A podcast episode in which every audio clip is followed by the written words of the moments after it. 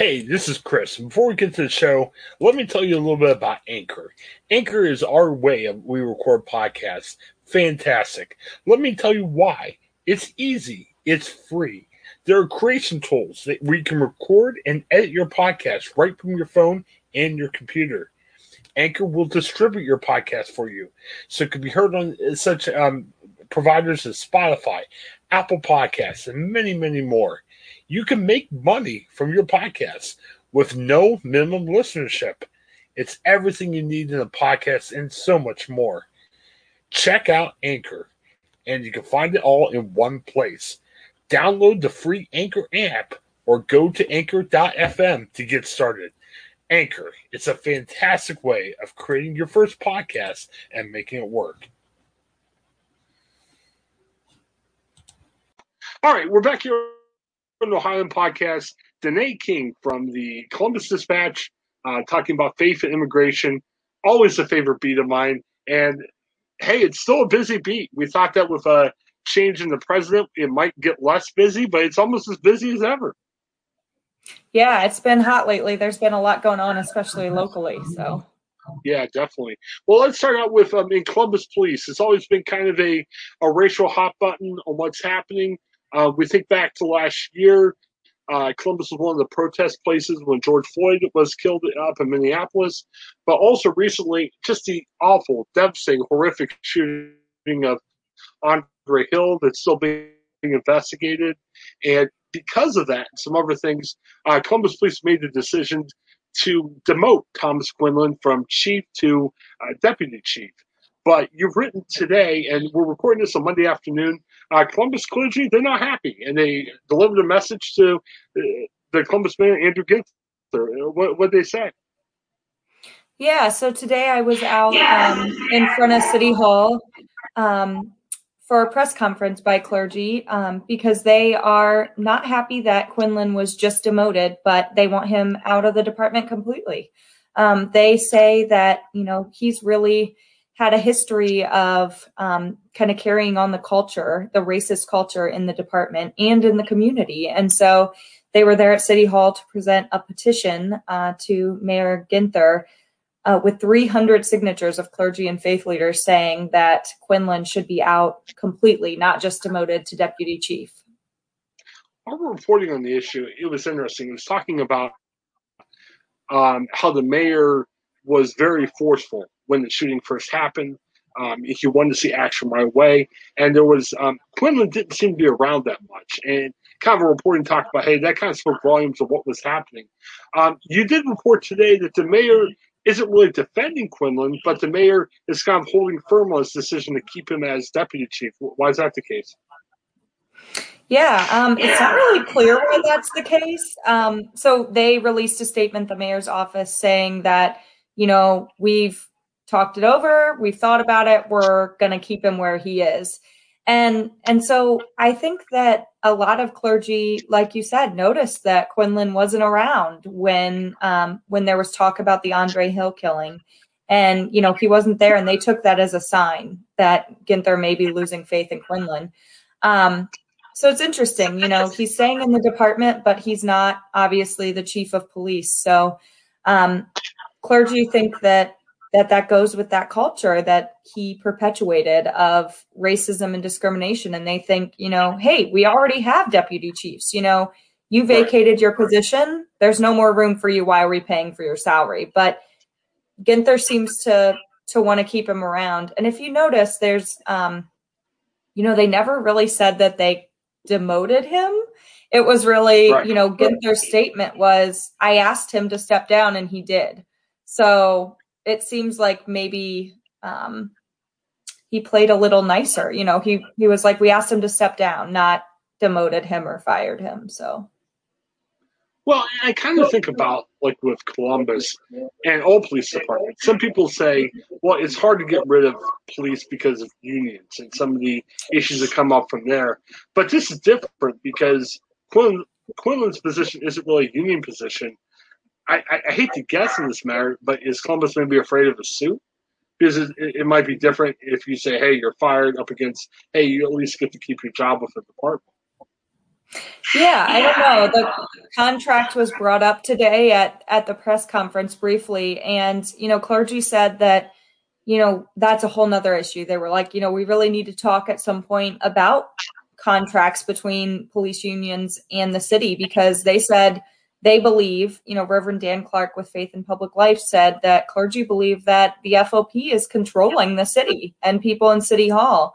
And they said, you know, we don't care as clergy members what that police contracts say, because we abide by a different moral code, and it's not the FOP contract. So it's an interesting take on that. Yeah, I mean, I wonder, sometimes money talks. Again, I'm not sure exactly what's going on with the city, but there's got to be a reason. I mean, Mayor Ginther, I was impressed by his quick reaction and his forceful reaction, where oftentimes after a horrible police shooting like that happens, usually the city is kind of reserved where they express their condolences, but they say, hey, we have to investigate. But I remember Mayor, the day that happened, he was like, yep, stuff needs to happen. He was very forceful and angry. And it's interesting to see why he's kind of taking a step back with the matter now. You know, we talked about this before when you've come on. I think it's interesting in a good way that clergy is getting more involved in social issues. I think back, you know, my dad being a pastor, maybe the thing 30, 40 years ago is you say, hey, you should just preach at the pulpit. You shouldn't really get involved in social issues. But we're seeing a big change, not just with pastors of color, but other pastors in the Columbus area. It's interesting to see how that's kind of, has it changed, in your opinion, over the past few years? Yeah. I've been since October 2016, and I've noticed a change even in that time. So, you know, as things have kind of heated up when it comes to race and police and community relations, you know, clergy have really stepped up. And so, and there's a further history of that in our country, obviously, with Martin Luther King Jr. and, you know, civil rights. But locally, you know, they started stepping up in 2018 when they were approached by some Black police officers who were saying, you know, there's this, you know, this environment of discrimination and racism, and we're scared that if we speak up within the department, that we're going to get retaliated against. And so at that point, in order to protect those officers, there were about 20 Black officers, in order to protect them, you know, clergy started asking to meet with the mayor, asking to meet with the police chief, and really, you know, standing up for those officers. And I think what we're seeing now is a continuation of that. You know, this started 2 years ago for these clergy members, and they're continuing that and coming out even stronger against it. And it's interesting because, you know, today, something that really struck me was that a lot of these pastors, they're frustrated, you know, they're angry and they're frustrated. And it's, you know, not only on behalf of those officers, it's on behalf of the whole community, especially Black people in the community. But really, you know, the whole community has been impacted by this. And so these clergy members, you know, they're really trying to stand up for everybody in their congregation, everybody in the community, and police officers who are experiencing, you know, what they call this culture of discrimination. Well, and it affects the communities that they pastor too. I mean, especially those who pastor in the inner city. I mean, it affects every day, you know, things they face. Yeah. No, I like that, because I think it's a misnomer about some people saying, hey, these guys, you know, you're kind of losing the gospel and all of this. I don't think you really are. I think you're kind of proclaiming what the Bible's about when you say, hey, let's care for other people. Let's care for those affected and everything. And it's encouraging to see people actually do that, especially when we look out from the faith side. Now, it's good to see that, but there's other ways where sometimes a member of faith or a member who wants to be a part of a faith position speaks out, and it's a little bit too much. And you wrote about that too. There's a Ohio lieutenant, I believe, right? Am I saying that right? Yeah, who was in the Ohio National Guard. Yeah, in the Ohio National Guard. That's interested in a chaplain position, but he got himself a little bit of trouble. In case people didn't see that in the dispatch, why is he in trouble? Yeah, so he wrote several Facebook posts. He accused the Joint Chiefs of Staff of the military, which are, you know, highest ranking before, obviously, the president, the commander-in-chief, of sedition, when they said, you know, they sent a letter out saying that after the Capitol riots that, you know, people in the military need to defend the Constitution, not the president, who at that time was Trump. And so, you know, he accused them of sedition, but he also has said a lot of comments on his Facebook you know, he's Lutheran, this Ohio lieutenant, and has said things against Catholics. And, you know, he's a candidate for a chaplain. And one thing that happens when you become a chaplain, whether it's in the military or, you know, at a hospital or wherever it may be, is that chaplains need to be able to minister to people of all faiths, not just their own. And so I think that's really important when we talk about this idea of faith leaders is, you know, he's being vetted and training to become a chaplain in the Ohio National Guard and yet is disrespecting, you know, another religion. So it's been interesting reporting on that. That broke Friday morning pretty quickly. And we got the exclusive, the Military Religious Freedom Foundation is a civil rights organization, and they gave us the exclusive on this story. And they were contacted by an Army captain, actually, who had felt that had seen this person's Facebook post, this lieutenant, and was worried about him becoming a chaplain and said, you know, I don't feel like he's able to really, you know, to do this work and to minister to people. And so then the Military Religious Freedom Foundation wrote a letter to the Ohio Adjutant General, who's the leader of the Ohio Army National Guard. And we got a response, the dispatch got a response today and asking about that letter. And they said that they're looking into it, but that he is on hold when it comes to the chaplain program. And I think some critics out there would read the articles and say, wait a minute, aren't you guys saying two different things? Because I think the problem in our society is we equate everything to politics, you know, from who's going to win the big game to everything else, where you might say, well, we're praising these pastors for speaking out for these officers, while on the other hand, this guy's just making some viewpoints on faith and what he believes.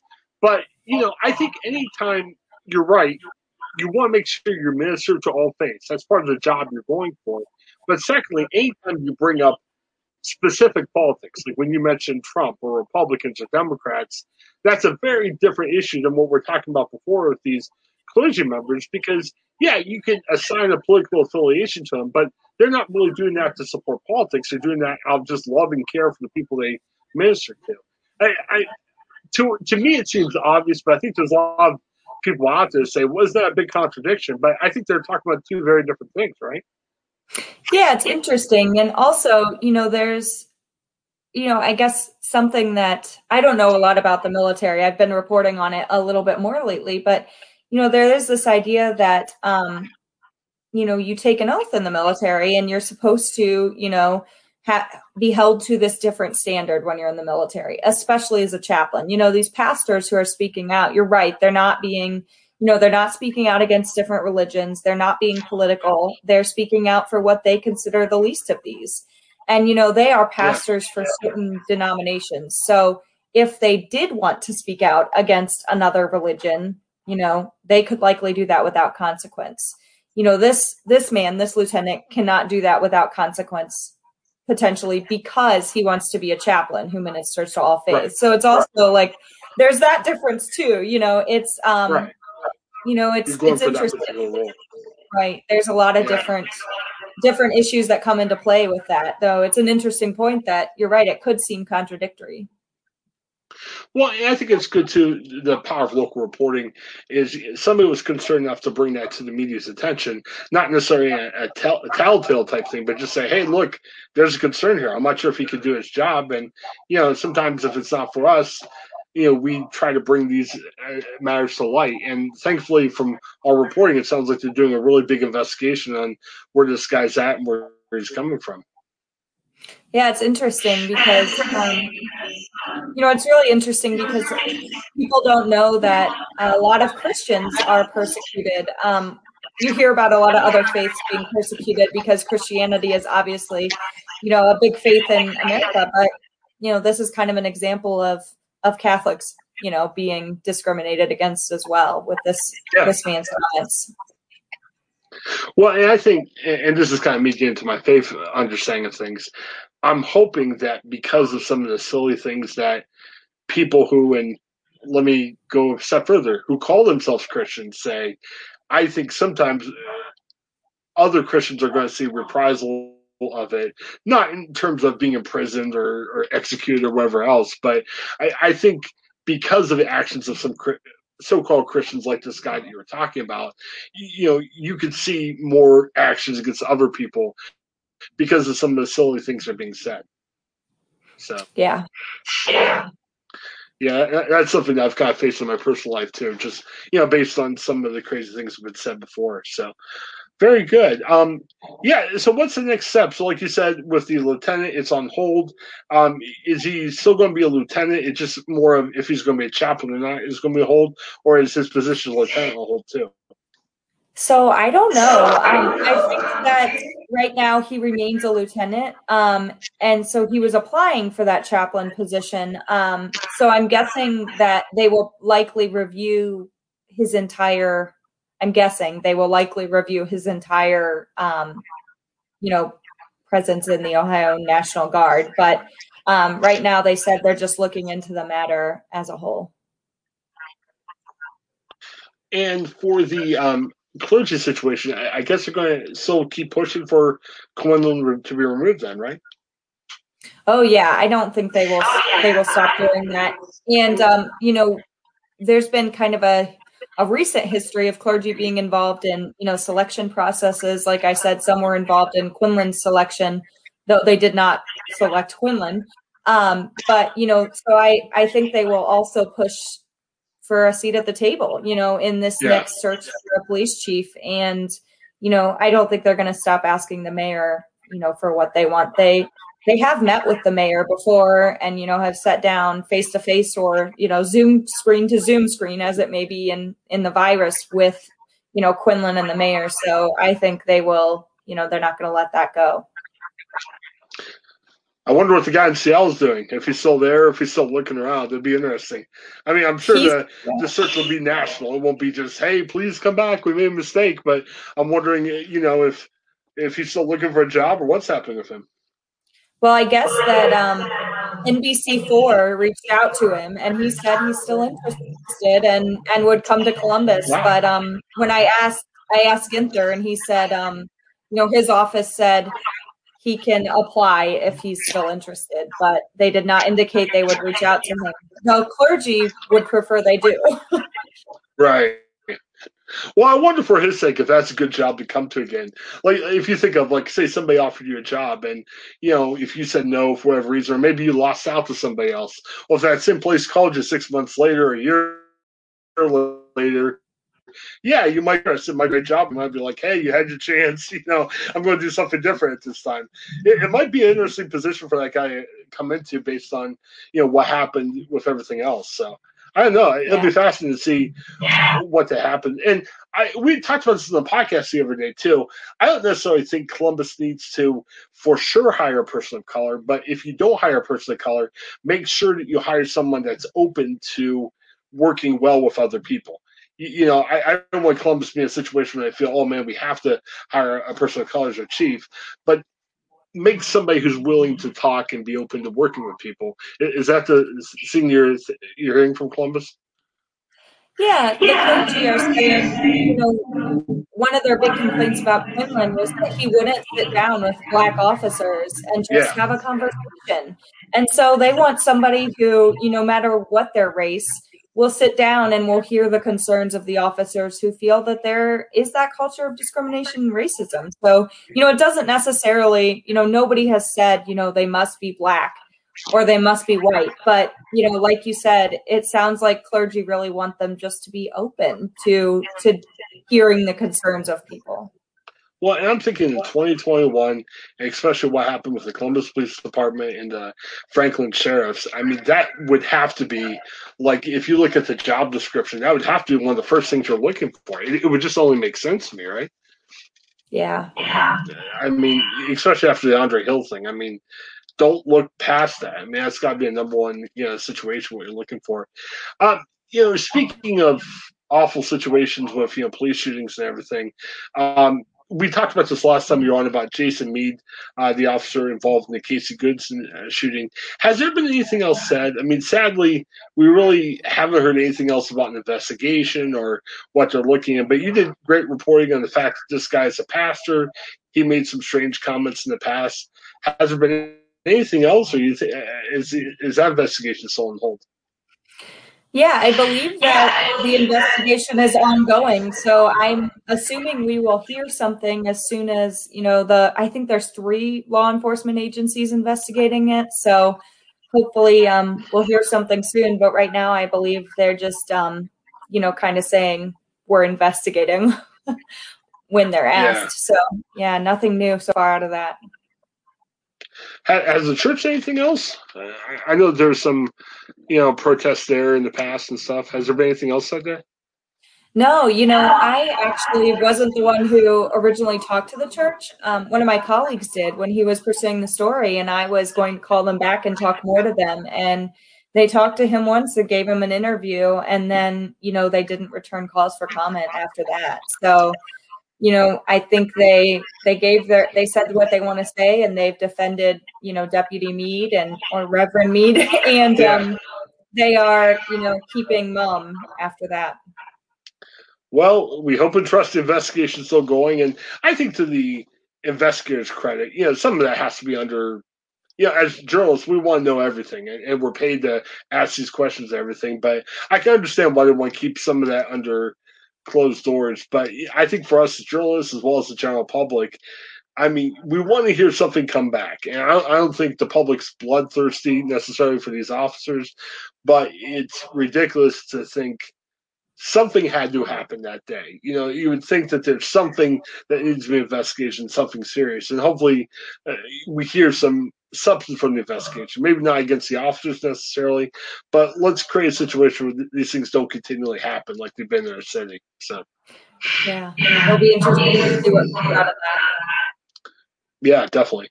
What else is coming up? I mean, obviously, I know you've been busy lately, but I'm sure there's some more things coming up. What's up in the beat that we should be looking out for in the dispatch in the next couple of weeks? Yeah, so I'm working on a story this week about some Catholic high school students at Bishop Watterson who are doing some interesting things to help people who are suffering from COVID. And so you can look out for that. I don't want to give too much away, but there's it seems like a good effort by some high school students to do some charity work and give. And so that's going to highlight.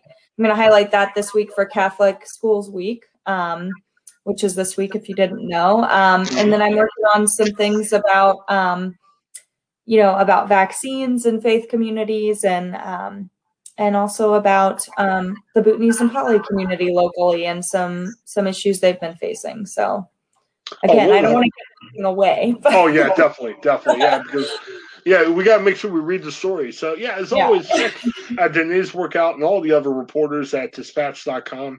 And the great thing about, too, we were just talking about before the interview, it's not just Dispatch.com reporters. I mean, we have it's 21 daily newspapers around the state, weekly papers and everything else. And we have the ability to pull in news from all over the place. I mean, you know, you get sports coverage from the state, everywhere else. So it's a good investment. And, you know, not to speak ill of any of our competitors, but other places don't have that. I mean, they don't really have a network of state reporters to work on stuff that we have. So, yeah, definitely check out dispatch.com. Yes, we're biased. We work there. They pay our salaries. But we're there because we appreciate what they do, and we definitely want to be part of it. It's a tough time for journalists right now. But like I said, we believe in what we present. And, hey, check it out. There's good deals. I mean, if you're paying $10-15 for Netflix, you know, hey, be involved, understand what's happening in your local community, because there is a ton. I mean, maybe 5 years ago, I might say, hey, you might not need to know everything. But now with COVID and just all these issues happening in our community, I mean, you got to be informed. You got to know what's happening. There's a lot of issues that affect everybody. So it's good. Definitely.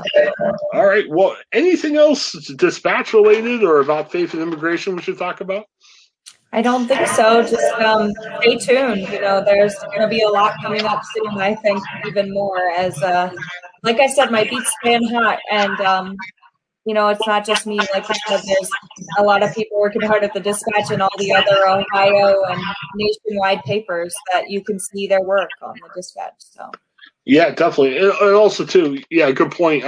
It's not just the Ohio Gannett. I mean, it's the USA Today Network. So from, you know, nationally, it's the USA Today to all of our other papers around the country, it's important. And Believe me, we treat USA Today like Associated Press. Enough against Associated Press.